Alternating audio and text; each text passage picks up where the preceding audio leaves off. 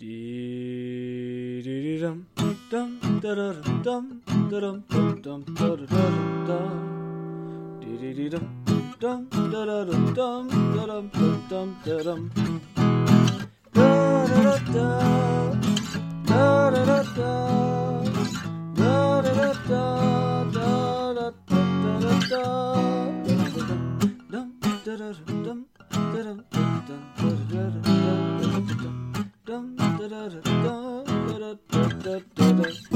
Mm. Welcome to another episode of Breaking Mayberry, the show where two guys watch the Andy Griffith Show in hopes of understanding America and ourselves. I'm Marty Schneider. I'm Dan Ludwig. That, that got that got nice and wholesome at the end. It really did. The the real Andy Griffith was inside you all along. the Andy Griffith was the friends we made along the way.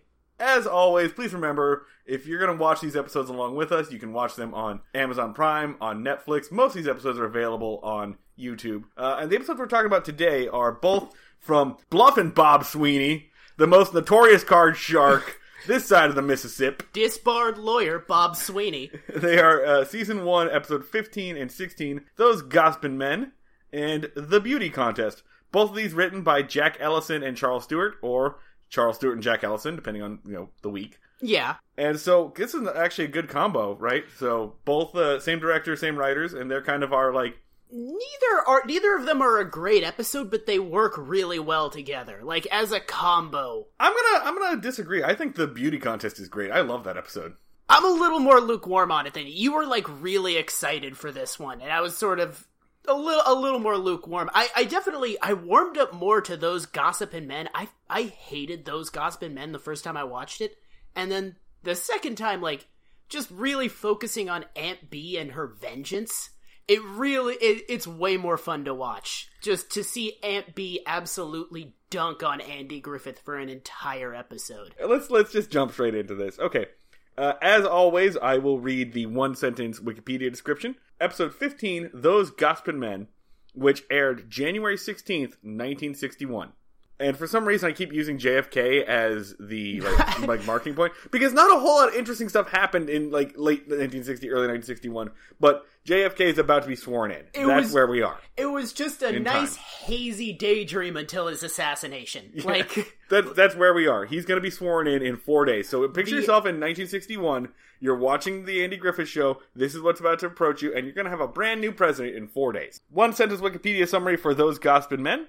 Aunt Bee sets out to prove that men are bigger gossips than women. This is actually like a three sentence summary. Mm-hmm. The men spread a rumor that a visiting shoe salesman, actor Jack Finch, may actually be a talent scout.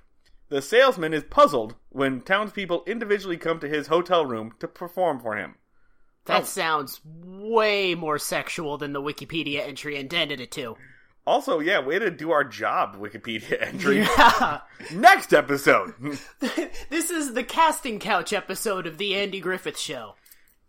okay, so those Gossipin Men opens up with Aunt Bee hanging out at Walker's drugstore along with a couple of other women, including frickin' Emma. Emma who is just like the worst person, the most annoying human character I've ever witnessed. Just like she takes normal lines and just through that nightmare cadence of a voice just turns them into hell sounds. I mean, congratulations to character actress Cheerio Meredith for just creating this unholy demon of a woman.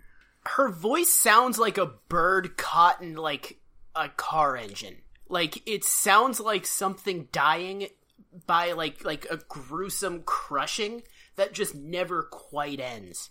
Is that her actual voice or is she just such a good actress that she's able to do that with her vocal cords? I can't imagine that a woman named Cheerio Meredith has that voice naturally. I get we got to bring that name back. We gotta find her. Hunting to- for Cheerio. people need to start naming their children Cheerio again. That fucking rules. Okay, so they're hanging out in the drugstore. Aunt Bee, it's Emma and another woman, uh, Clara Lindsay. Yeah, oh, Again, I'm using the ultra reliable Mayberry wiki.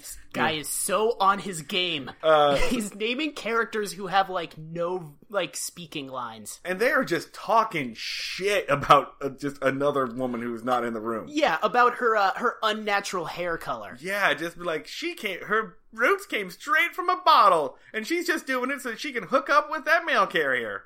Yeah, no, they like like it, it, starts out as like like shit talking that is wildly outdated because all women dye their hair at some point or another now, right? Yeah, like that's yeah, super true, normal. And Jen just like suddenly veers into calling her a slut. Yeah, like yeah. like and, and it's it's Emma that does it. They're just kind of like, oh yeah, she dyes her hair, and then Emma's like, also she's doing it to fuck a mailman. Like, Oh, and my favorite part is they talk about like they noticed it when she came into church because that's where your social life revolves around. Going to church and then gossiping at the uh, drugstore, I guess. yeah, Uh, and then the punchline of this is that uh, Mr. Walker, not Ellie's uncle, rings up her total, and it's like she got baking soda and toothpaste and peroxide. yeah. And El- Emma, I'll put the clip in here. She's like, Anybody who'd give Millie a second look would know those blonde tips came straight from a bottle.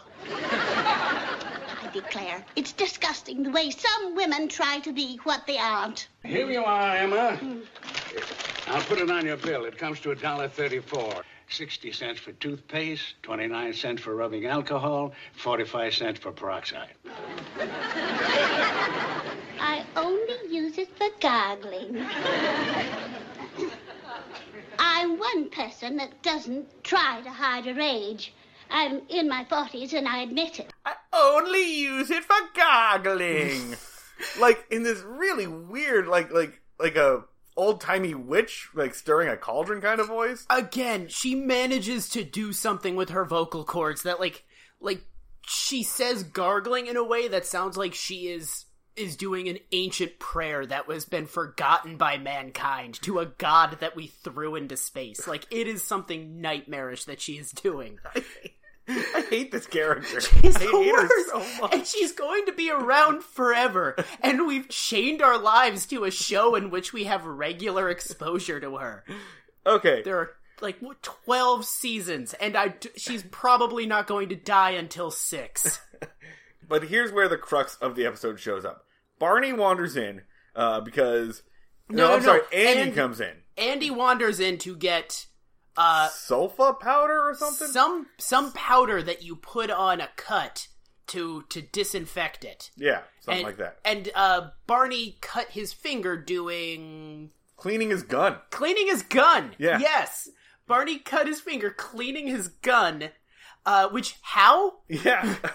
I, I admittedly I have not cleaned any guns in my life, but they don't seem to be that sharp. Here's my question: How often do you need to clean a gun that doesn't get fired?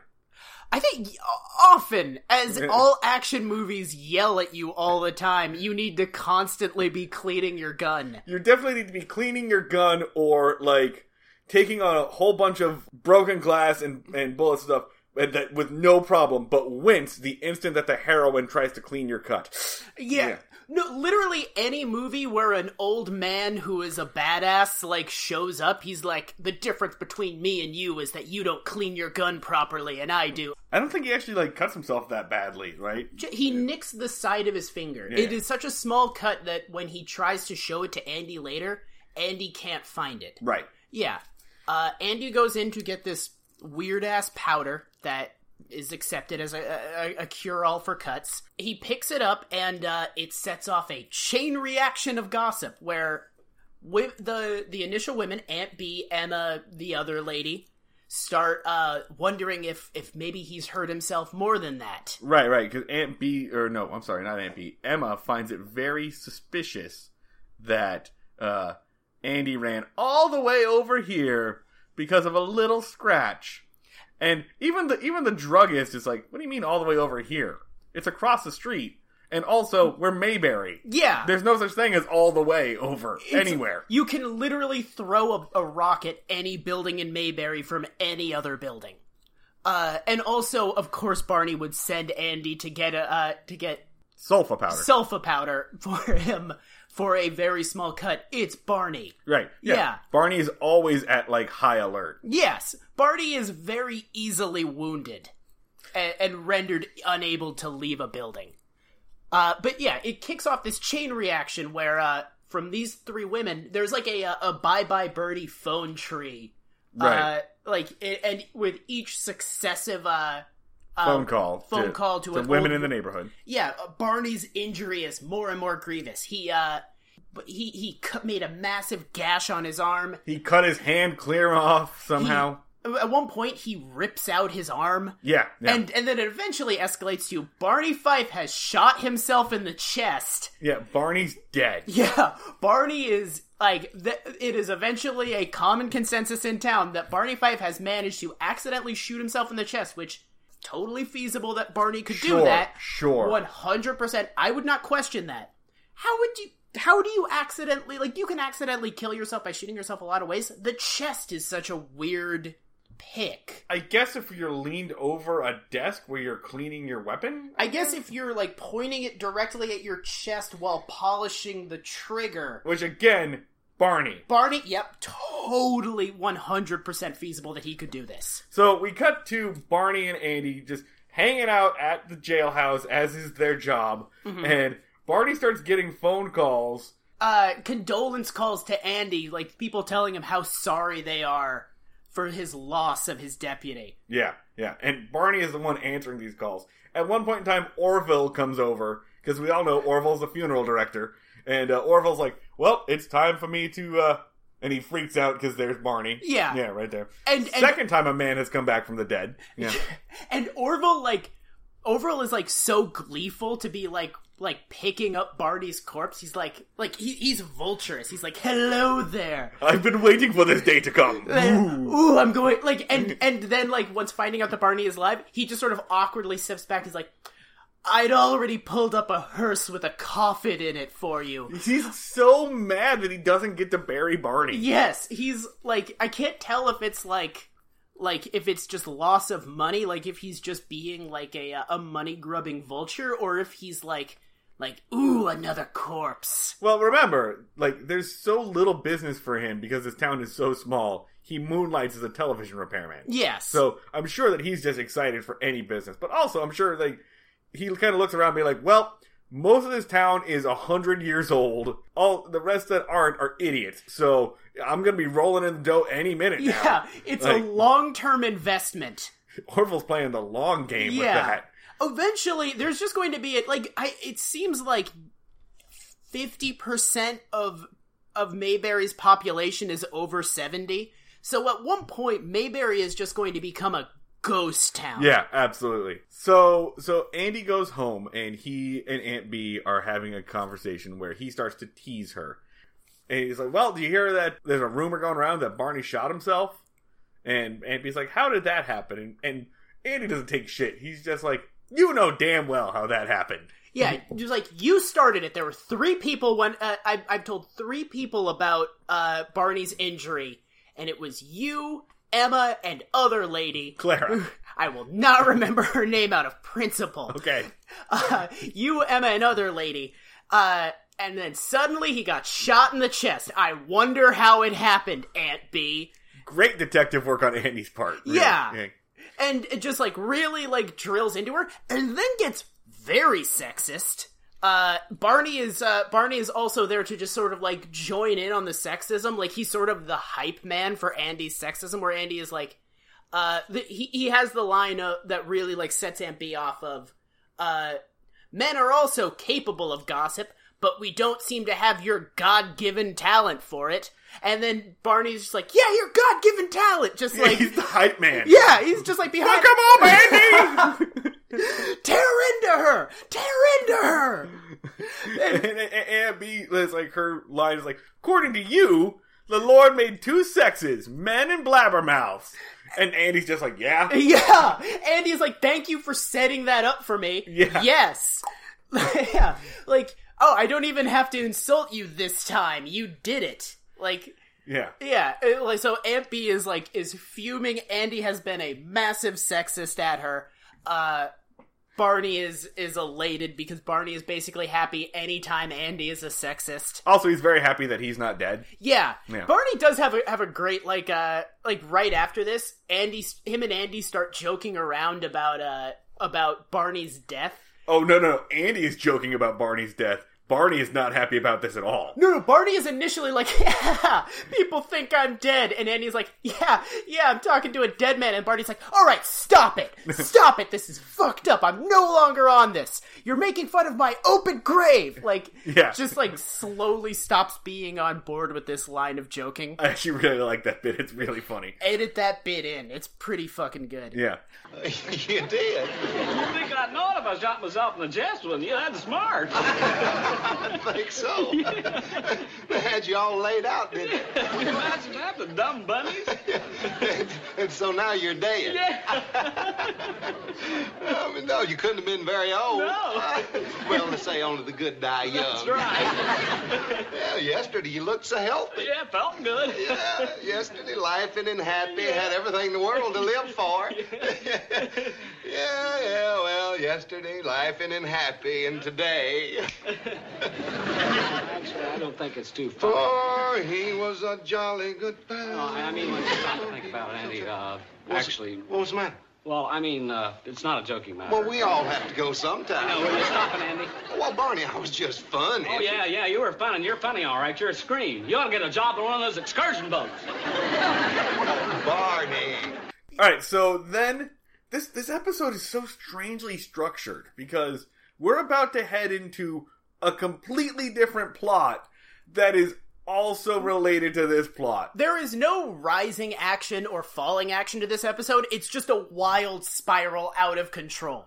Like, It, it's like they they had like a battle of the sexes episode, but then they had like a mistaken identity episode, and then they smooshed them together. all right, so this factors into my thing that the the Griffiths are a family of God-given con men. Like they have a natural gift for conning. I'm starting to think not just the Griffiths. I think it's the entire town of Mayberry. I think it's just a town of conmen, and and chancers, confidence men. this is really an episode about Aunt Bee demonstrating her con supremacy over Andy. Because Andy can can can psychologically manipulate someone. Aunt Bee reaches into Andy's skull and uses a single phrase to make him dance like a puppet for the entire episode. Not just him.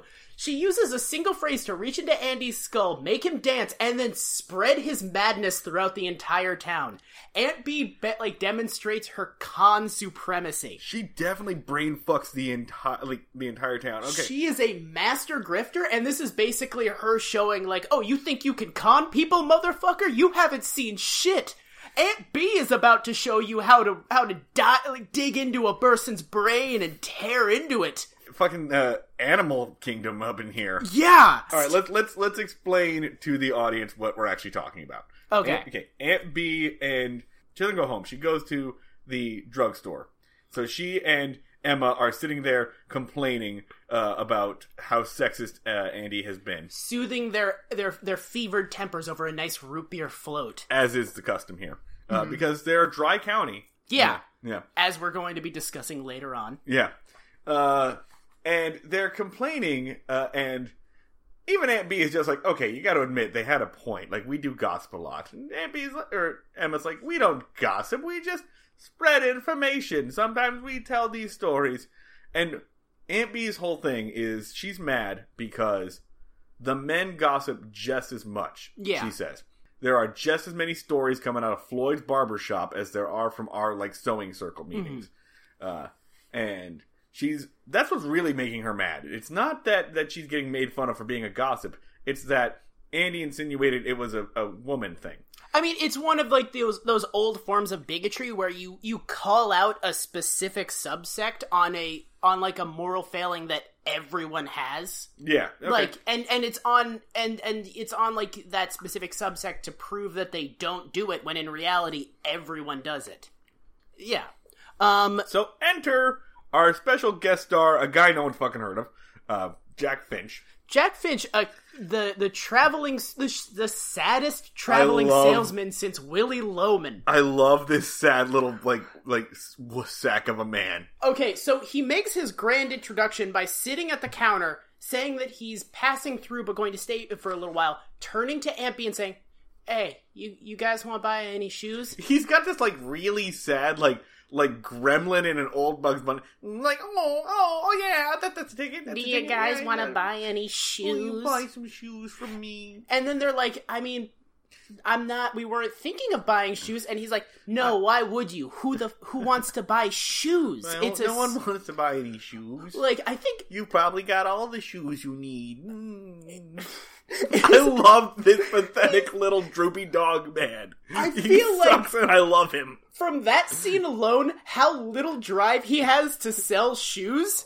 I feel like the, the subtle implication was this guy was like came to Mayberry to kill So himself. yeah, this guy's gonna hang himself in Jason's uh Jason's motel. Yeah, no, he was because he was basically like, "I've come to Mayberry to die. Might as well sell a shoe while I'm here. Do you want to buy one? No, it's fine. I'm not going to need to eat much longer." Fuck me, right? Yeah, like he he is literally a, a suicidal shoe salesman rolls into town and gets caught up in Aunt Bee's scheme. It's very strange. Yeah, So yeah, so this dude is apparently from New York City.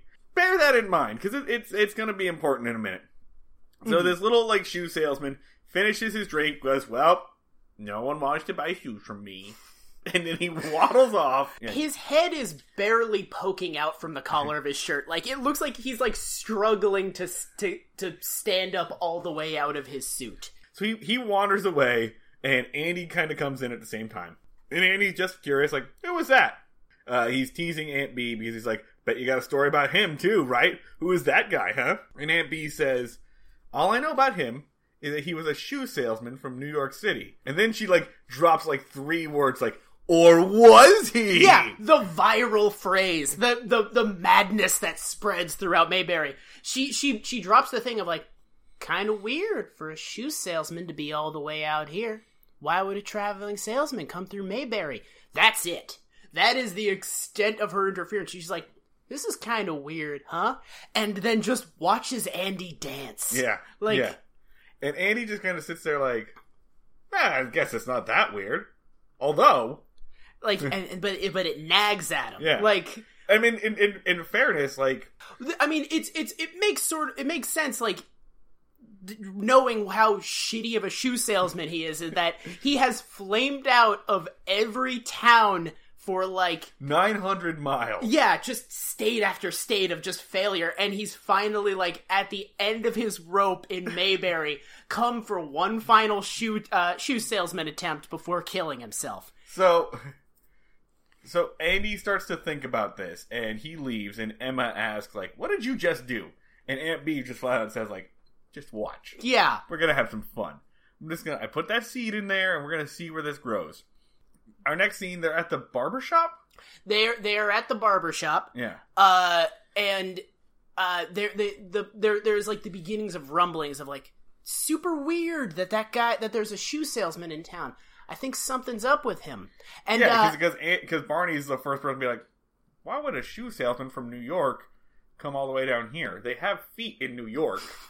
like, and uh and it is put to jason the hotel owner uh to uh to keep an eye on on this this traveling shoe salesman like and he, he sort of like takes it really like really dutifully he's like yeah. Yeah, I'll, I'll watch him. Also, side note, it's always weird to see a person who's over 25 named Jason. It, it's always sort of unsettling. Jason is it's a youth pastor name. Yeah, no, like anytime a man over 25 is named Jason, you should he should just constantly be flipping a chair around to like sit on it and then rap with you. So Jason is very very on board with this. He's like almost deputized at this point. Yeah. Uh, and then our weird little sad sack man comes up- down and says one of the saddest and funniest lines I've ever. He's just like, Jason, could I have a television in my room? And Jason's like, I'm sorry, we don't have any televisions. And he just kind of like stares off into the distance and goes, Oh, television is very important to me. Yeah. And it doesn't explain why. He No. just then he just leaves. Which, alright, is sad now. Think about how sad that was back then of like, television is very important to me. There were like seven TVs back then. Like, And then he just leaves. yeah, and then he just like he just wanders off, like just to, to not sell shoes. to like he wanders off to find a lake, stare at it, and be like, "Well, this is my last day on Earth. I've I've come out to the middle of nowhere to be amongst nature." and so, and so this this is actually repeated. Like by this point, all of the men in town are like wandering around, like, "What is up with this dude? What's going on?" Because they've heard, they hear that Jason say that if television is important to him, and they kind of get together, and somewhere along the line, they get the idea that maybe this guy is a TV producer. Yeah, For uh, not only is he a TV producer, but he's also a talent scout. a motherfucker of a logical leap. this, this I can't even trace the steps that get them from just a guy who likes TV and is from New York. He must be a, a TV producer because there's no other rational explanation that a dude could suck at selling shoes that bad. There I is- gotta be honest, man. I, I I've never sold shoes before, but I feel like if you gave me 900 miles of traveling, I feel like I could sell a few pairs of shoes to people. like I feel like just just trial and error. You could like ju- if you literally just went person to person and was like, "Hey, you want to buy shoes?" Statistically, someone would be like, "Yeah, actually." Yeah, Like yeah. like these are worn to hell. Like uh, but I I feel like in the writers room there was a point where they had like three logic steps from uh from this guy asked for a TV to he is a talent scout and like- they were just like listen there's no time none of this is funny they're just gonna go from point A to point Z and the the audience will back us up it's, It's the, the underpants gnomes logic chart. Like Yeah. there's a big question mark in the middle of there. All right, and to back this up, after everybody thinks that he's already a, a television producer, there's another bit where like it's just a bunch of guys standing around, and he kind of crosses the street, and they're watching him cross the street. He being uh, our sad sack man. He again, he just kind of shows up, says something weird, and then leaves. He just shows up. I tried to rent a television across the street, but I couldn't get one. And then he leaves. and then he's gone. He's just like he just like shows up, is immensely sad, just like a cloud burst of sadness, and then bounces. You know what he is? He reminds me of Strong Sad. Yes, he is so like he is like he is like a human avatar of sadness. Oh, television is important to me. Oh God, yeah, no, it is a deeply sad statement. It's like because he's like, it's all I have. I these are my like he he he when he has a TV, he just like coaxes like, "Hello, friends." How are you today, Gilligan? Was Gilligan's Island on at this point? Uh, we're a couple couple of years away from Gilligan. What the he- what shows were Come on? to me, Donna Reed. Yeah, we like, do need to talk about the beaver. just like like keeps his face really close to the TV. It's like, ha that's a good thing you just said to us. Just like like, Yeah, bang, zoom right to the moon with that, Alice. Oh, this sure is a wacky scheme that we're in. Me and the honeymooners. All right, so It's the only thing getting him through the day. so now that the men of Mayberry all believe that this guy is a talent scout, the first person to come to his door, I believe, is Floyd with his son, right, mm. playing the saxophone. Yes, the saxophone. Yeah, and so Floyd says that we're oh we're here to buy shoes. Wink, wink. And this guy's just like what? He, like like this this sort of fortune is completely un like untold from him and he's just kind of confused as to why there's a saxophone child like hanging out like he, he I mean, he's not gonna look a gift horse in the mouth. He's just like, okay, play the saxophone, whatever, kid. just, like yeah floyd doesn't even offer any initial pretense for why his son has a saxophone he's just like hello here's my son and his saxophone I'll, I'd like to buy some wink shoes, please. And and so and so it goes. It this happens like a bunch of times. We get to see we get to see Barney play the harmonica again They really like that. for like the seventh time this season. They love Barney Fife and that friggin' harmonica. I don't get it. Was was Don Knotts a good harmonica player? I Was think that- just harmonicas were funny back then. Is, like it, is it like Steve Martin and the banjo? Yeah, it was like like just harmonicas. I think back then had like an inherent funniness that we've completely lost. Where they're like, it's a tiny instrument that you blow on with your face. It's like a different instrument but smaller. Like I, I think like But Steve Martin can actually play the banjo. He plays it very well. It was oh, is it that he's that Barney sucks at the harmon? We don't know because Barney's never played more than a few notes before someone makes him stop. I don't get it. Was was Don, was that part of Don Knotts' thing that he played harmonica? I don't understand. But they put that harmonica in his hand a bajillion times. Honestly, you could probably have someone just like randomly, like just just who has no idea how to play the harmonica, play one for me for like twenty minutes, and I'd be like, "Yeah, that was a pretty good jazz harmonica session you did." Like, I don't think I can tell the difference between good and bad harmonica. That's fair. So so this is what the men do. They like go completely nuts. I think uh I think they say that they bought he sold like 65 pairs of shoes or something like Some that. Some of the dudes bought multiple pairs of shoes, including Andy. Andy rolls in for uh and buys like six separate shoe uh sets of shoes because he did six auditions. Right, because remember, Andy loves to have. The, Andy's the guitar guy at the party. Yeah. Like, he's always got his acoustic guitar. out. He's the Wonderwall motherfucker. yeah, yeah. Uh, So, so Andy played Free Fallin' for this guy uh, a couple of times, and um, uh, and and as a result, like this is just sort of a part where like there's there, there stops being any sort of an arc, and it's just a sequence of events. Like it's it's a montage that just go keeps going. Like this is this is all of Act Three, basically. yeah, it's it's literally just a list of the same thing happening over and over again with different characters, which you could just do back then. A montage could just be seven scenes. yeah. Yeah, Uh, I don't remember like any any else that, that's important. So let's there's someone's to kid. Like there's a, there's another everyone's someone's kid. in Yeah. there. So let's skip to the part where uh, now our like very happy young ma- or you know shoe salesman is loading up and he's in his car and he's like, "Well, time for me to go. I've sold my shoes." Thank he uh well before he goes he's uh he's on the phone with someone and uh, and he's like like yeah no uh you, you're saying that i sold the most shoes anyone has ever sold in a single day? Well i you, you know how you say that a a salesman has to have raw magnetism?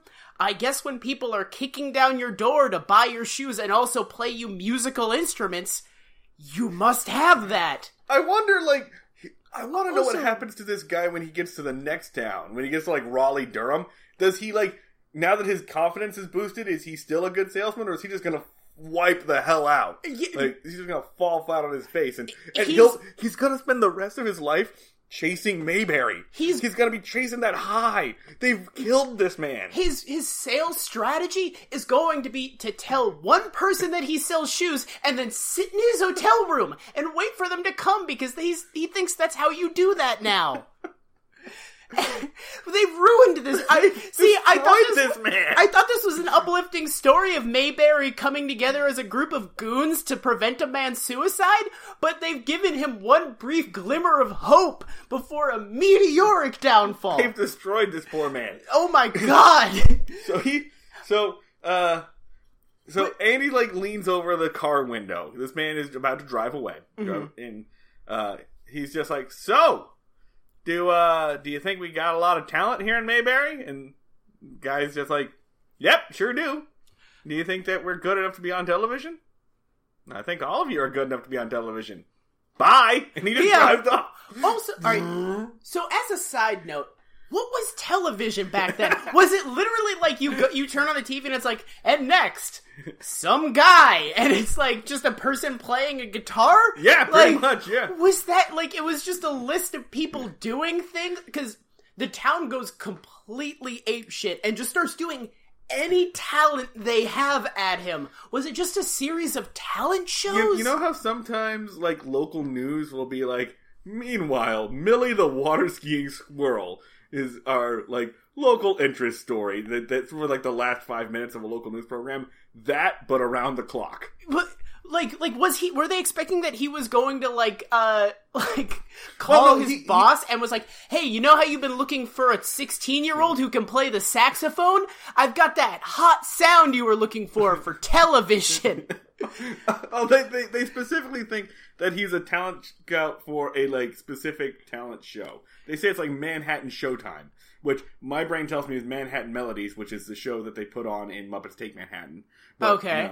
No, no, they they think again in that little question mark period of where the hell they got this idea. They figure out that he's a talent scout for a specific talent show. So TV back then was just talent shows. The Gong Show was happening. I mean, TV Oh, the Gong Show makes sense because it's also uh, comedy thing. people being mercilessly I mean, roasted by to be comedians. fair, TV now is mostly talent shows. Talent shows are cheap and they draw big ratings. That's fair. Yeah. That okay, yeah, All right. So then they just he just drives off. He just goes. yeah. He, they're, they're like, "Do you think any of us are good enough to be on TV?" And he's like, "I think all of you are good enough to be on TV." Goodbye, and like that's the line that breaks the illusion.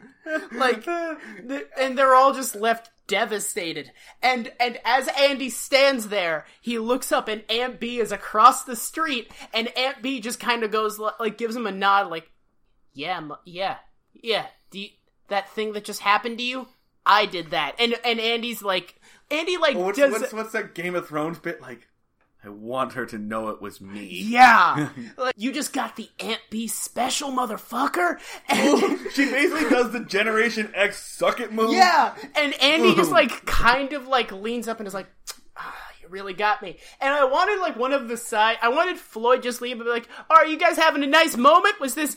Did you did did, did, he, did she prove some point to you? I bought six pair of shoes with money I don't have. This was my lottery ticket. Well, how am I supposed to explain this to my wife?" My son is very convinced that he's going to be on television. He sucks at the saxophone. Your moral point has bankrupted the Floyd family and given my son hope that I now have to take away from him. oh, did the Griffiths have a good conversation about morality and gender? I bought 12 goddamn pair of shoes because I believed in my son. Just one of the people to be like, we are not pawns in your game. Yeah, no, the, These are lives. but yeah, but but and then this followed. I thought like it was going to end with Aunt Bee just giving like a yeah, motherfucker look. she But- gives. The, we need to really like call attention to Aunt Bee's stone cold grin. Yeah. she just gives him a grin and a nod. It's like it's like fucking. The, the, the revelation of Keyser Söze, like at this point, like Andy drops the mug. and all right, they, and I thought it was going to end with that, but then and like Andy is in his in the jail, like like just like like chin in his fists, like just kind of like leaning on the desk, like all sad. And Bee rolls in, and she says a lot of stuff, but the subtext is basically her going like, "Oh, motherfucker! You thought you could manipulate someone? Did you just see what I did to you?" Fuck you! Like, just, like, just basically, like, she just dunks on him. She does a victory lap and a half. like she's just like like knocking shit off his desk like fuck you you just got aunt Bee'd like you think you run this town? I'm on your shit. I made you dance like a puppet with three words. That thing you accused me of doing i made you do it to the letter and i used less than a sentence. Aunt Bee fucking kills it. Bee dunks on andy mercilessly. And it rules. And she and she devastates the economy of the town in doing it. She literally she spreads viral madness like it's terrifying, honestly. Aunt Bee could level this town with a word if she chose to do so they all exist in her palm Black Agar be a gone. Ever that a fucking black bolt reference Yeah, it was. oh my god I'm Clint, And I'm Jared. and we're the hosts of the podcast Alcohollywood, your source for inebriation. which you're not listening to right now because this is just a promo for a weekly podcast on all kinds of movies new, old, good, bad. Yeah, especially bad. Plus, we invent a cocktail and a drinking game inspired by each film. And sometimes we make jokes. Not this time, but sometimes. Subscribe to us on your favorite podcatcher and check out the whole shebang at alcohollywood.com. Okay, on to the beauty contest, which has a lot to unpack. Beauty Contest airs January 23rd, 1961. Here's our one sentence summary from Wikipedia. Andy is made sole judge of a beauty contest. Again, let's go ahead and say how weird that is. He's the only judge of the beauty contest. I feel like this issue illustrates why that never happens for anything. Yeah. Yeah. Andy is made sole judge of a beauty contest, and the townspeople pester him by promoting their favorite contestants. So I can't tell if this episode really, really effectively illustrates why beauty pageants are creepy, and I can't tell if it's doing that on purpose or by accident. Now, I do want to point out before we begin, this is the episode that made me go, "Oh, I get it." This is the episode where I was like, "Oh, this is this is what everyone talks about when they talk about the Andy Griffith show." A little, it's a dated, but it is just like a pure-hearted, very kind of a sweet episode with some very silly bits about like eccentric characters. This is the one where like we're 13 fucking episodes deep now. We're halfway through the season, and this is the first time where I was like, "This is the Andy Griffith show that we hear of." See, this episode really creeps me out, but it creeps me out in a way that I can't really fault it for because it's it's creepy in a way that just modern life is creepy because it's a bunch of people basically going up to Andy and being like, "Do you find my daughter sexually attractive? Tell me which of my three daughters you you find the hottest." Like and it, like it's literally people parading their nieces, daughters, girlfriends, and wives before Andy Griffith, Which is And- also like like how beauty pageants work. yeah, no, which is like I can't really like fault it for that because we haven't shaken that creepy aspect of our society. And but and Andy handles it probably the best way possible. really, because Andy mercilessly roasts several women. Oh, it's hilarious. yeah, But- Andy calls several women ugly throughout this episode. Do you want? Do you want to validate his actions? Uh, okay, I'm gonna I'm gonna He literally says at one point, "I can't give her much points for looks, but I can give her points for muscles because she's able to lift a bag of flour very Look, effortlessly." let's, let's go. Let's go to the. Uh, let's go to the actual Let's- conversation let's here. dig into right, it. So, all right, we open up on a town council meeting, and this time the town council consists of Andy, Ellie, Floyd, and some dude.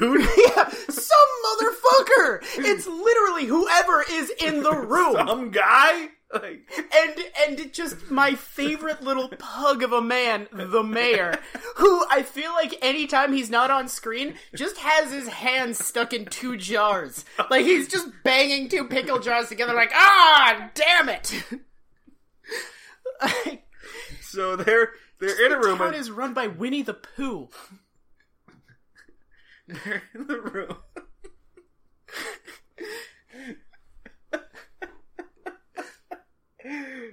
They're they're in the mayor's office and they're planning the like. No, I'm sorry, I skipped a scene. The first scene is in Floyd's barber shop. Yeah. Andy enters Floyd's barber shop. Uh, and he's like, "Well, Floyd, it's time for me to like sign sign you up for the annual town fair." He, he says, Give me "I some need. money." It's time to, for your donation." And Floyd goes, "I guess I don't have a choice, do I?" And Andy just goes, "No, you don't." Like for a little sin again, a sinister moment of like of Andy's power, where he's just like, "Give me your money, Floyd," and he's like, "I guess I'll place an advertisement I don't at all need. That's fine." Yeah, yeah. Why does the only barber in town need to advertise anything? He's literally he's been openly established as a terrible barber that people only use because he's their only option. Yeah. Yeah. So Floyd says, "All right, well, here's my donation. Uh, let's I'll buy an advertisement for Floyd's barbers, whatever." But- Basically a shakedown. yeah, yeah. He gets shaken down, and then uh, Floyd is like, "So what's gonna? Is it the same stuff we do every year, like the fair and the, the dance and all that stuff?" And uh, and he's like, "Yep, we're gonna have all the free watermelons. It's gonna be a good time." Blah blah blah. Southern phrases, Southern phrases. Yeah, good as a peach on a dog's ass, like some shit like that. He says some stupid fucking phrase.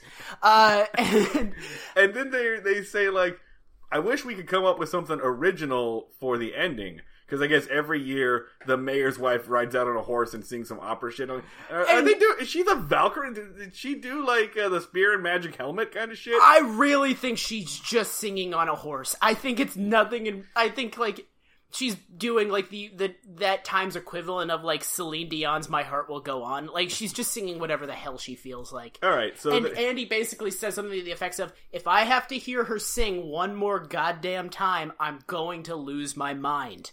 And and Fortunately for them, the mayor is also on their side. No, no, okay. So there, it's like, uh, basically, there's a he's standing right behind me, isn't he? Bit where where he's like, if I have to hear the mayor's wife sing on a horse one more time, she's the worst singer. She's just screaming on a horse. And Floyd's like, Andy, Andy, and then the mayor takes off a towel, and it's been him in the barber's chair the entire time. Which is really funny because the mayor's bald. Yeah, uh, he's he, he was he was getting shaved. Sure. Uh, and and Andy's like, "Oh, Mayor, I'm I'm so sorry. I didn't mean to say that about your wife." And it it endears me more to the mayor that he's just like, "No, you're right about my horrible wife. She is a terrible singer. I hate it so much." Like So they so they all decide that they're going to he's waving his little arms during this entire thing. so, the mayor doesn't have so- elbows; he just has nubs. So Andy picks the mayor up by the shoulders and helps him out of the barber chair. There you go, little buddy. just goes up, up. Uh, he carries he carries him in a papoose back to the mayor's office. And so they go to the uh, newly established town council meeting uh, where they're trying to come up with some ideas to uh, make the finale of the town fair even better. The people there are Andy, Ellie, the other town council members, and a guy who was just trying to get a petition signed and was just like, "You're on the town council for this meeting. You get a vote." Yeah, yeah. Uh, and so they're talking about ideas. Someone comes up with the idea of fireworks. Ellie shoots that idea down uh, because if you do fireworks uh, now, it'll take away from the edge of the Fourth of July. Because you know they don't live in a world where fireworks are just readily accessible all the time. Yeah, no, they're not in the modern South where you can just throw a rock and hit fireworks. I mean, at this point, like I, I kind of agree with Ellie. We're inundated with fireworks in our modern era. Fireworks don't feel as special anymore. I've become numb to fireworks. Yeah. yeah. Uh, they used to fill me with such wonder. And so eventually, Floyd comes up with the idea of a beauty pageant. hmm Uh, and you'd expect Ellie to be against this, but Ellie's 100% on board. In fact, Ellie's the one who nominates a judge. Yeah. And let's go ahead and throw this out here.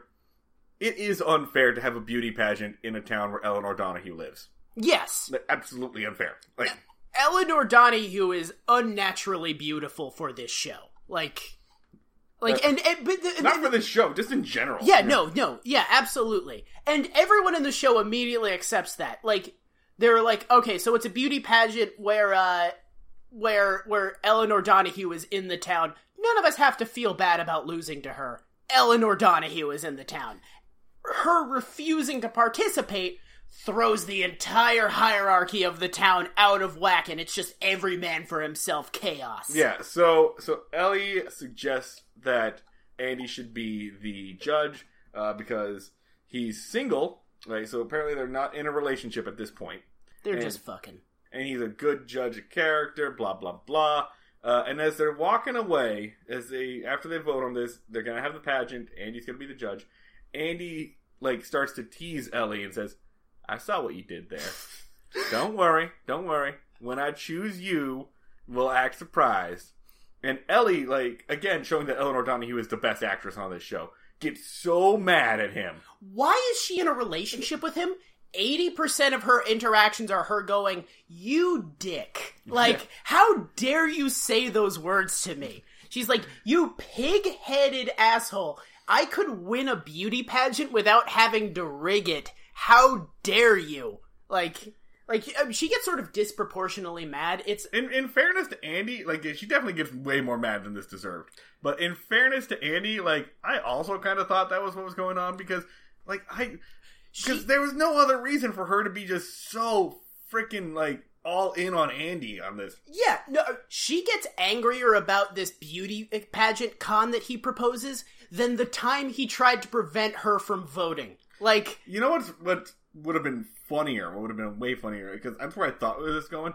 Uh, was that she was going to be like, I have an idea for a judge. A man who is single and will be impartial, a man who's a great judge of character, a man with high moral standing, Barney Fife. That's where I thought the episode was going. Barney Fife is not single. Barney Fife is, I'm pretty sure, in some sort of polyamorous relationship with six supermodels. I think, I think Bar- Barney Fife, like, is, Yeah. All right, so so this is this is the setup basically. Now Andy's in charge of this uh this beauty pageant. He cannot choose Ellie because Ellie's not even like running. Ellie's Yeah, Ellie is so outraged by his co- his suggestion of fixing it that she refuses to do, to do it altogether. Yeah.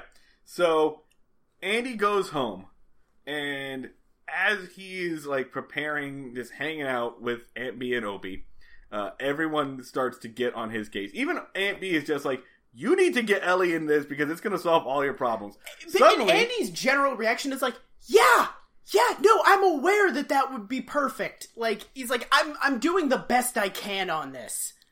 Yeah, so suddenly, um, another woman, we're gonna, I'm gonna say, Meredith is something is like that, or like an older woman comes in with her daughter, and is like, "Hi, we came to like borrow a cup of sugar." It's a great bit. yeah, and this young woman like parades around in a full like curtsy mode. She does poses like throughout the house. Like, yeah, yeah, and and, and Andy's She's- very confused by this.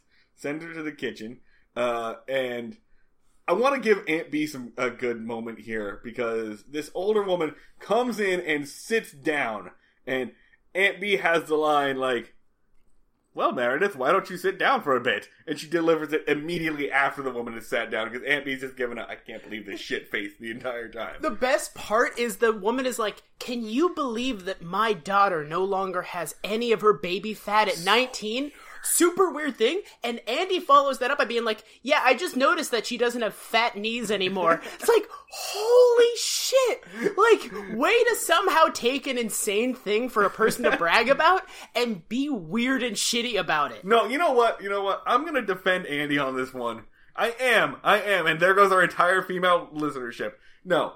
I'm gonna defend Andy because he, at this point, is realizing that he is in a shitty situation. Like, this is the face of a man who's just like, oh, I know how the next couple of days of my life are gonna be. So I'm gonna Bobby Fleet this shit. I guess he can just say whatever the fuck he wants about like anyone in the town. Like Look, we, we can't praise Bobby Fleet for roasting the entire town and also condemn Andy Listen, for doing this. Bobby Fleet called the town ugly. Andy calls each and every woman ugly about very specific features of their bodies. Also, he, like, just a minute ago said he thinks that all women are beautiful, which is really weird. Yeah, no, he thinks all women are beautiful except their faces, knees, elbows, arms, general body shape, and and noses. Like, and, like, But the- it's just, like, that's what the judge of a beauty pageant does. it's a per. I know, yeah, no, it just illustrates how fucked up Andy is. The, and fucked. Andy is the per- the perfect person for this beauty pageant, not for the good reason Ellie says, but because like when someone was like, "Hey, here's my pretty daughter," Andy's like, "Oh yeah, she's very nice.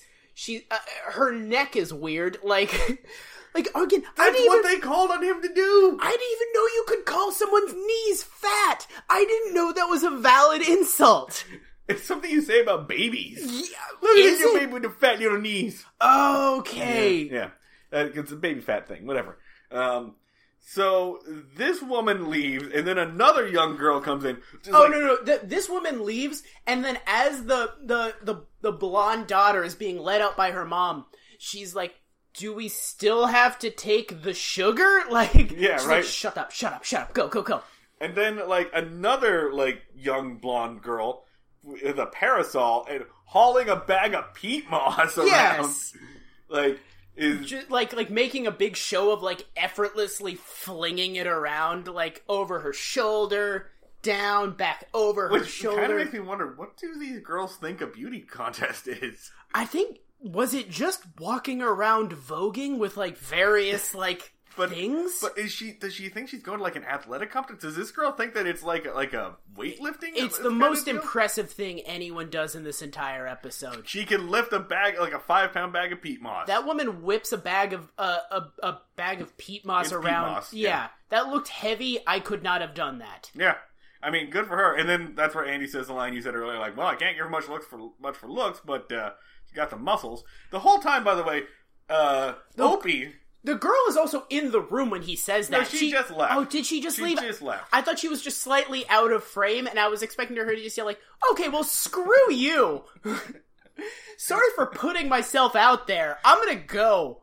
So the Don't whole wanna- time, by the way, Opie is advocating for uh, a girl from his class, um, Mary something, Mary Wiggins. He's I- advocating for Mary Wiggins. I initially thought this was an like I thought Opie's claim was was legitimate, and this was an all ages beauty pageant. Like Yeah, for a Like- second I thought that too. like Little Miss Sunshine was intermingled with Miss Universe, and I was like, oh, this is a next level kind of fucked. This is this is creepy on a way that we got rid of a long time ago. But fortunately, Mary Wiggins is ineligible on grounds that she's in the first grade. Yes, Um, but it's not going to keep Opie from like trying.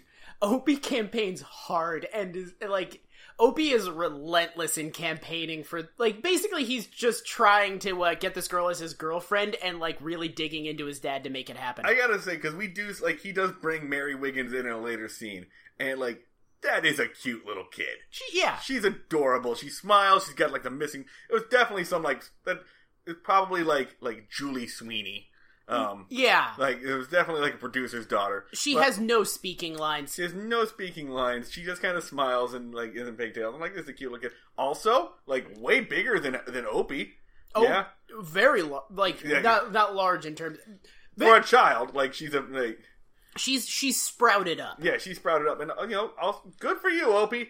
Opie doesn't like conform to your traditional beauty standards. Yeah, Opie Opie dates women taller than him. yeah. Man, Opie is like For like Opie is young and really like making moves. Like Opie has had like three girlfriends so far, Opie- and he's going on his fourth. Yeah. Yeah. So Opie is like, Dad, I'm trying to lock this down. Can you like? throw me a bone here, man. Yeah, come on, old man. Come man. on, Dad. Yeah, All right. So there's there's this moment. This is keeps happening. Like he's surrounded. There's like a hard day's night kind of moment. I like this shot. It's a really cool like like dolly shot where we move along with Andy down the street at a pretty fast pace. The camera does, and there's all these people like clamoring behind him. It really does remind me of like a hard day's night where the people are chasing the Beatles. Uh, and uh, he ducks into the the jailhouse. Um, he calls Ellie to apologize. We don't see the other end of the telephone conversation. yeah. But he calls Ellie and he says, First of all, I was wrong. I apologize. I'm very sorry for that. Second of all, can you help me here? Can you can you join this this this beauty pageant? It's gonna make me. Third of all, hello, uh, Hello? Yeah.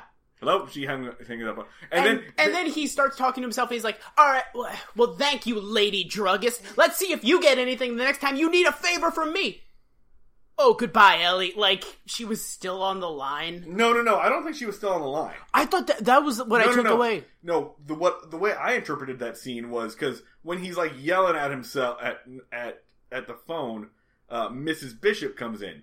He realizes that there's somebody there, and he realizes that there's somebody there who sees him like yelling to himself. So he pretends that Ellie's on the line and everything's good. I thought my my takeaway was Ellie hadn't hung up yet, so she heard him screaming at her. Oh, Both, both both are funny. Both work. You can watch the episode on Amazon Prime or Netflix and tell us what you think. Email us at breakingmayberry at gmail.com or tweet at us at breakmayberry. Moving on. The door opens and there's an older woman uh, named Mrs. Bishop. Mhm. And uh, Miss Bishop is going to talk to him about the pageant and he says, Oh God, do you want me to, to name you too? She's like, No, I'm I'm past all that, but I can help you Mhm. and she volunteers to help everything and start making pageant gowns and uh, directing the like play or whatever. And Andy's like, "Oh, thank you, God. yeah. Thank you. Someone else is gonna bail me out." And then Floyd rolls through, and Floyd is like, "Hey, I also want to help. I'm gonna write a song. I, I've got this part so far." And he just like sort of meanders out some like vague. Like he basically just like, "Oh Mayberry, oh Mayberry," and Andy's like. Yeah, that's the beginning of a good song. He's just relieved that someone's leaving him alone, and he's like, "Yeah, I'm sure it's going to be a masterpiece. Just do it, Floyd. We'll put it in, whatever." Uh, So, so is for- the next thing the conversation with the mayor? yeah, and then the mayor comes in. The mayor. The mayor comes in and is basically like, "Well, Andy, I'm I'm really sorry you're going through all this. We won't pressure you. We don't care which of our three daughters you pick." Which again, the creepiness of it, where it mayor, the mayor is like, Andy, I trust you to pick which of my daughters you find the hottest. Like, like, why are you why do you want this? Like, it's it's it's just it's like the You fact know- that there's a single judge emphasizes the creepiness of beauty pageants because normally it's just like, well, which like cumulatively, which of the what these three judges are deciding which of these people is the hottest. When it's one dude, it's so much creepier. You know, if it's not, they they had to have Ellie nominate him because otherwise this would have been so much weirder. Because I'm, going to go in a dark direction with this. Mhm. Right? We're talking about the South. Yeah. We're talking about girls probably between the ages of 14 and 18. Yeah. And we are talking about a young, well, not young, an older, single, eligible sheriff with high standing in the community. Oh God! They and they are- emphasize his singleness. Yeah, they are basically like auditioning to be child brides for Andy at this point. Like, it really has that feeling like they're not like coming by and auditioning their daughters as like here's this woman that is unavailable to you that you are judging on objective beauty. They're like like hey here's uh here's my hot daughter andy griffith. Like what you think about this daughter of mine? Yeah, no, it's because like we're like in a fucking Roy Moore situation at this point, right? Like, like if if Andy was like, I'm gonna, this is the winner, and uh, she's gonna go home with me, like the community would be like, okay, Yeah, yeah, like, we're, that's we're flattered pr- about it. that's the price of this w you're like yeah we'll take it like It's really fucking weird. But Andy Griffith, not that kind of man, you know. Um, yeah but it does like there is kind of that, uh, that undertone to it. It's oh, you know what is also weird. Andy Griffith is very outraged about the concept of fixing a uh, a beauty pageant. Why is this Andy Griffith's moral line? He has been so flex. He has been so flexible with the law and and honor and morality. Why is his he'll frame a man for armed robbery and he won't fix a beauty pageant and he acts like his reaction to fixing a beauty pageant is as if you'd asked him to frame a man for armed robbery. His his moral reaction is so all over the map. like Why is this guy our moral standard? he's he's deeply offended at the concept of of of rigging a beauty pageant. And- and putting aside the fact that he offered to do that at the beginning of the episode, like and and beyond that, like That's you true. Uh, you you've know what? done like two criminal conspiracies so far. You know what it is? You know what it is? Uh, he doesn't like the idea of fixing. It's not that he doesn't like the idea of fixing a beauty pageant. It's that if he's going to fix a beauty pageant, it's going to be on his terms, and it's going to be so that he gets some. Yeah, Yeah, like he'll only fix that beauty pageant for Ellie, yeah, and he specifically, like, he very specifically tells Ellie, like, please join. Uh, so Andy takes a trip over to the auditorium, I guess, yeah. where uh, Mrs. Bishop is doing a lot of work for him. Mrs. Bishop is not just doing a lot of work for him. It's kind of a, a neat thing where Mrs. Bishop is not it has dropped her sweetness persona, and she is like, "One more time! I need you to see. I need to see passion in this. This is a tribute to Mayberry. You people just founded this town. I need you to perform." Like yeah, she's she's whipping them into shape. So they're she doing is like the dude from Black Swan. She's like, "Attack it! Attack it! Attack it!" she is she is J.K. Simmons in Whiplash. Yes. Like She is tearing into Floyd and the other performers doing this shitty pageant. yeah, so they're putting on this pageant like uh, about the founding of Mayberry. Uh, it's really funny, like watching Floyd botch his lines and stuff. Like Yeah. it's a good bit. Floyd reveals that he's written his song uh, for Miss Mayberry, which is literally just "O Tannenbaum" slash "O Christmas Tree." Yeah. Yeah. Oh Mayberry, she- she- uh, it's like "Hail to thee, Miss Mayberry." I, is it like Um, is the joke that the song sucks because it's I have no idea. yeah Like, it because it's not it's not like comedically bad it's just a deeply mediocre song yeah. yeah Uh, like if I heard this at like a local event like if I went to my hometown and heard this song at a pageant I'd be like yeah that's about right I mean, I would have the response of, "Is this "O Christmas Tree?" And then I would, and then I would move on. with my yeah they Um, do the song like four times I I don't totally understand what the joke of it is Yeah. And then Andy's like, well, gotta tell you, Floyd, it's really nice to have somebody just helping out without ulterior motives. And Floyd's like, so by the way, I have a daughter. Floyd has been playing the long game. Floyd waited until the perfect moment to to strike.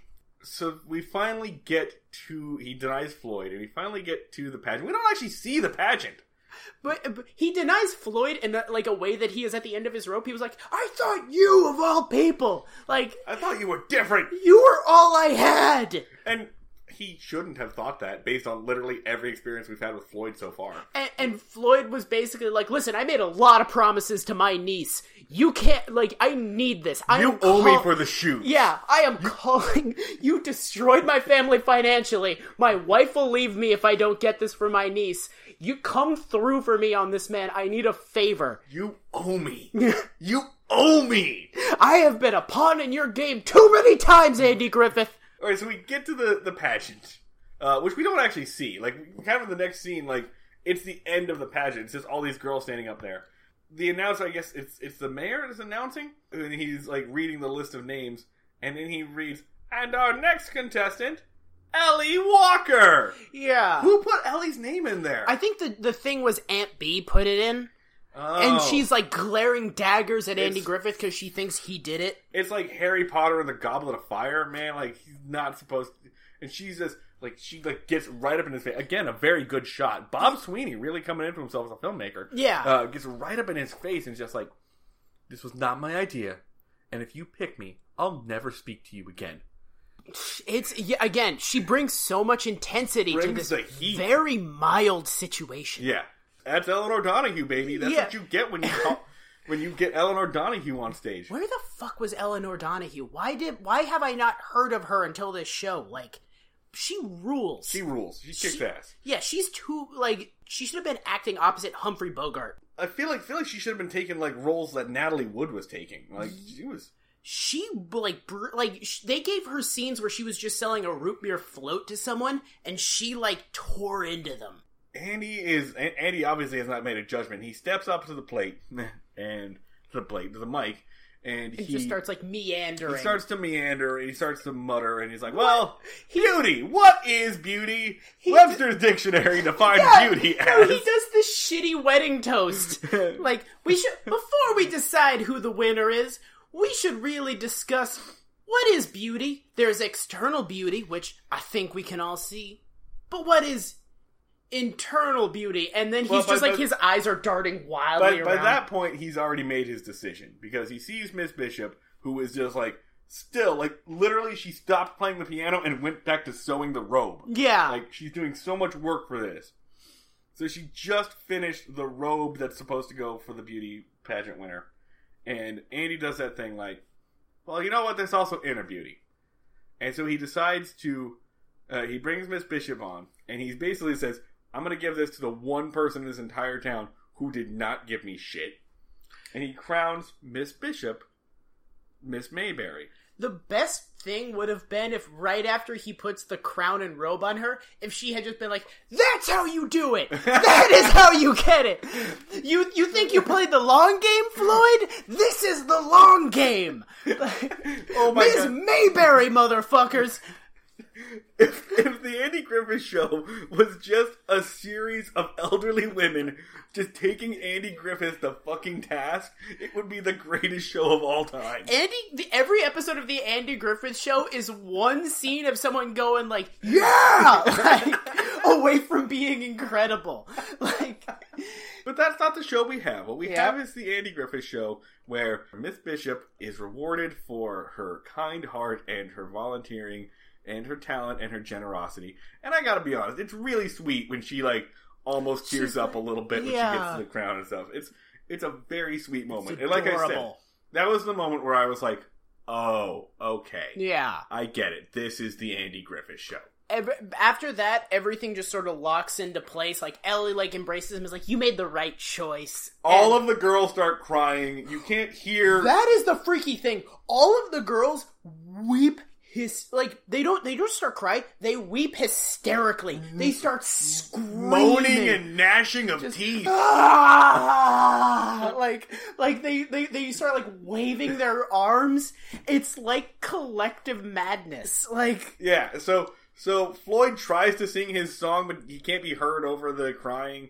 Whatever. The entire town is just like this bullshit. yeah no the entire town dissolves into chaos why did they do this This is, bull- this is the last uh, beauty pageant that Andy's ever going to judge. This is the last beauty pageant. Like, beauty pageants should be illegal in Mayberry after this. Because, like, one woman feels kind of good about herself, and then, like, half the female population of Mayberry is on suicide watch for three weeks. Yeah, can we talk about how like every woman in Mayberry is either sixteen or seventy-five? That feels pretty accurate for the South. Yeah. Yeah.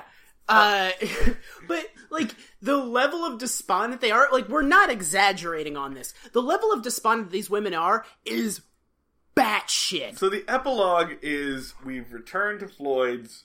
Andy is reading Floyd a newspaper article that mentions how good his song was because the Mayberry Gazette is not exactly discerning ca- critics. Opie enters with Mary. Mary. It's, it's a nice little scene. He Yeah, yeah. brings in the girl that he wanted to win, and Andy gives her like a little a little fake uh like He- ceremony. Yeah, Like, he, he makes a crown out of taking Floyd's hat and turning it upside down. yeah, Uh, and this is like in part to make Mary feel good about herself, but also to shut to shut Opie up. yeah, Because Opie's like, I still think Mary should have won. And so he crowns her Miss Mayberry Jr., Mm-hmm. which I think just probably is going to come back and bite him in the ass because now he's going to have a whole second freaking thing to judge next year. But puts her up on the on the uh, pedestal that is the barber's chair, gives her the fake hat. Floyd sings his song, Bail to Z, Miss Mayberry, and uh, end the scene. I mean, again, it, it's sort of it's not Andy getting pitchforked because uh like he what he should have done is be like, hey, now you don't need a contest to validate your uh your qualities as a human being, but no one in this entire show understands that, so I can't super fault him for not having Yeah, that yeah, yeah. realization. This like the a beauty contest is treated as completely valid and totally a good idea throughout the entire thing. Like Not only the valid and a good idea, like the most exciting thing that's happened to these young girls' lives. Yeah. Which again, they just get shit talking rights over the other women in town. Like Yeah. they don't get like a modeling contract in New York or any shit. Um but yeah, no, not like nice like wholesome moment. It does sort of like click into places like the Andy Griffith that we like hear like the, the, the, it, this is the beginning of where that Andy Griffith idea comes from. Mhm. All right, so let's do some some episode ratings. Uh, okay, so those gossiping men. Again, I hated it initially, and then the second time It grows on you. It, on really you. does. I I sort of like sleptwalked through the first watch of it. Um, I guess six. Six Andys. Six, Six Andys feels about right to me. Uh, moral repugnancy. So Nothing's really that that like gross or like like weird about it. sexism. There's I some mean, it- se- it- Andy it- drops some sexism that he isn't. But he's but he's totally reprimanded for it. Yeah. So- So I think low. I think I think I think a, a, a one or two. Yeah, I, I agree. I agree. Yeah. So The- five. So so Andy's we're gonna say six.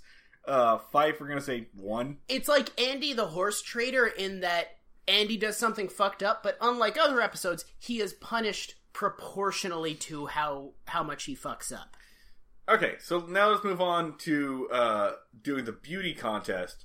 And I'm going to do the FIFO meter first because this is hard to discern. Oh my god. Because, like, the moral repugnancy of this is kind of just the moral repugnancy of beauty contests in general. Yeah. Like, it's nothing that Andy does. Andy actually does the right thing throughout this entire thing. Andy Yeah, Andy doesn't explicitly do anything wrong, but The, again the whole situation is kind of screwed. the the the sh- the entire show illustrates why beauty contests are stupid uh but then doesn't draw that conclusion like it gets it gets so close it gets like right up to it it's like huh a lot of weird bad shit happens as a result of them deciding to do a beauty contest we're gonna solve this by giving an old lady the crown i think we solved it i I'm, I'm gonna say three, three Fifes. Three Fifes. Yeah, yeah. Uh, how good is this episode? I love this episode. It's up there. I'm gonna give it an eight, maybe a nine. I I, I kind of dug it. I'll, I'll I'll say six. Okay. Yeah, All right. yeah. All right. Uh, in terms of like, should you watch uh both of these? I I'd say like both of these are, are like a soft watch. Like like check them out. They're they're like mod they're they're moderately entertaining. They're like good to have on in the background. I'll, I'll agree with that. I'll Yeah. agree with with that. They Um, they don't have the what the fuck factor. I'm gonna I'm gonna lean a little harder on the beauty contest. yeah, yeah, no, absolutely. Um. So yeah, you can watch them both on Netflix, Amazon, probably Uh, on YouTube. So if you like listening to us, you should like us, uh, subscribe. Uh, you can listen to us on iTunes, Stitcher, wherever you get your podcasts from. Uh, follow us on Twitter at Break Mayberry. Follow Ron Howard on Twitter at Real Ron Howard. As always, please tweet to Ron Howard. tweet at Ron Howard, not specifically about our show. If mentions about our show get in there, awesome. Like if they come in organically, we don't want you to force it because it feels like advertising, but just like But you should you should just tweet hashtag tweet at Ron Howard. And this week, uh, I think you should tell Ron Howard your favorite recipe for punch, alcoholic or non-alcoholic. Ron Howard might be having a party, and uh, he, you can help him out. again, solo doesn't suck apparently. So Ron Howard's probably in a pretty good mood. Catch him on that good mood. Try to be a part of it. Yeah, Like- hashtag tweet at Ron Howard. Hashtag tweet at Ron Howard. That way we can go look at them. Yeah. Yes. Please, again, like, subscribe, rate. Those ratings and reviews really help us, guys. That's what gets us into search results. Mhm. So if you like what we're doing, please give us the ratings and things. Uh, you can follow me on the internet. I am on Twitter at Schneid Remarks. That's S C H N E I D Remarks. I'm at the Luds. I'm not, Not- going to do it this time. I'm not going to tell you how to spell it. Find it. You can infer from like the way I'm saying it how many D's are in the name. This is why you only have 50 followers. Yes. Also, because I tweet weird, dumb bullshit. Our music was made done by Max Ludwig, who you can follow on Twitter at Sleep Talkie. Our logo is Emily Christina, who is on Instagram at Scribble Emily. Mhm. Uh, all of that stuff is in our notes. Um, Uh, let's. Oh, so next episode is. Uh, I think. I think. I, I think the next one is alcohol and old lace. yeah, the next episode we're gonna dedicate entirely to one episode. Uh, it's it's it's nuts, watch guys. it. Listen, it's- listen. Watch it. Watch it because Yeah. it is straight up a modern like. If for for a brief period in time, the Andy Griffith Show travels to the early 2000s and is a gritty crime drama, and and then comes back like That is episode 17 of season one, Alcohol and Old Lace. We're going to be talking about that in our next episode. Yeah, go watch it. Watch it in advance. That's the first time I'll ever say this. No, absolutely. Like absolutely like you want to you want to experience the white knuckle thrill ride that is alcohol and old lace. I'm Marty Schneider. This is Dan Ludwig. We will see y'all down at the fishing hole. Uh, so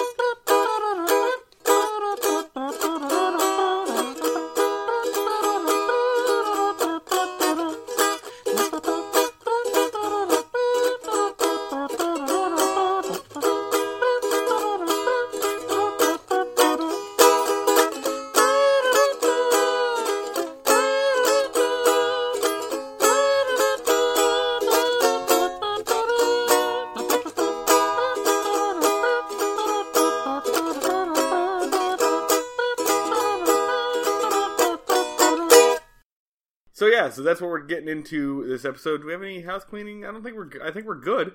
You can. Uh, Motherfuckers aren't sending in fan art anymore. yeah, we yeah. want- we need some tweets. Some. e- By, actually, thank you to everybody who has tweeted at us so far and sent us some stuff. No fan Uh, art though. No fan art. I've developed standards now. I've become I've become accustomed to a certain standard of fandom. We need to like put our faces up on on the website so that we can get uh, you know the real the good stuff. Horrible idea.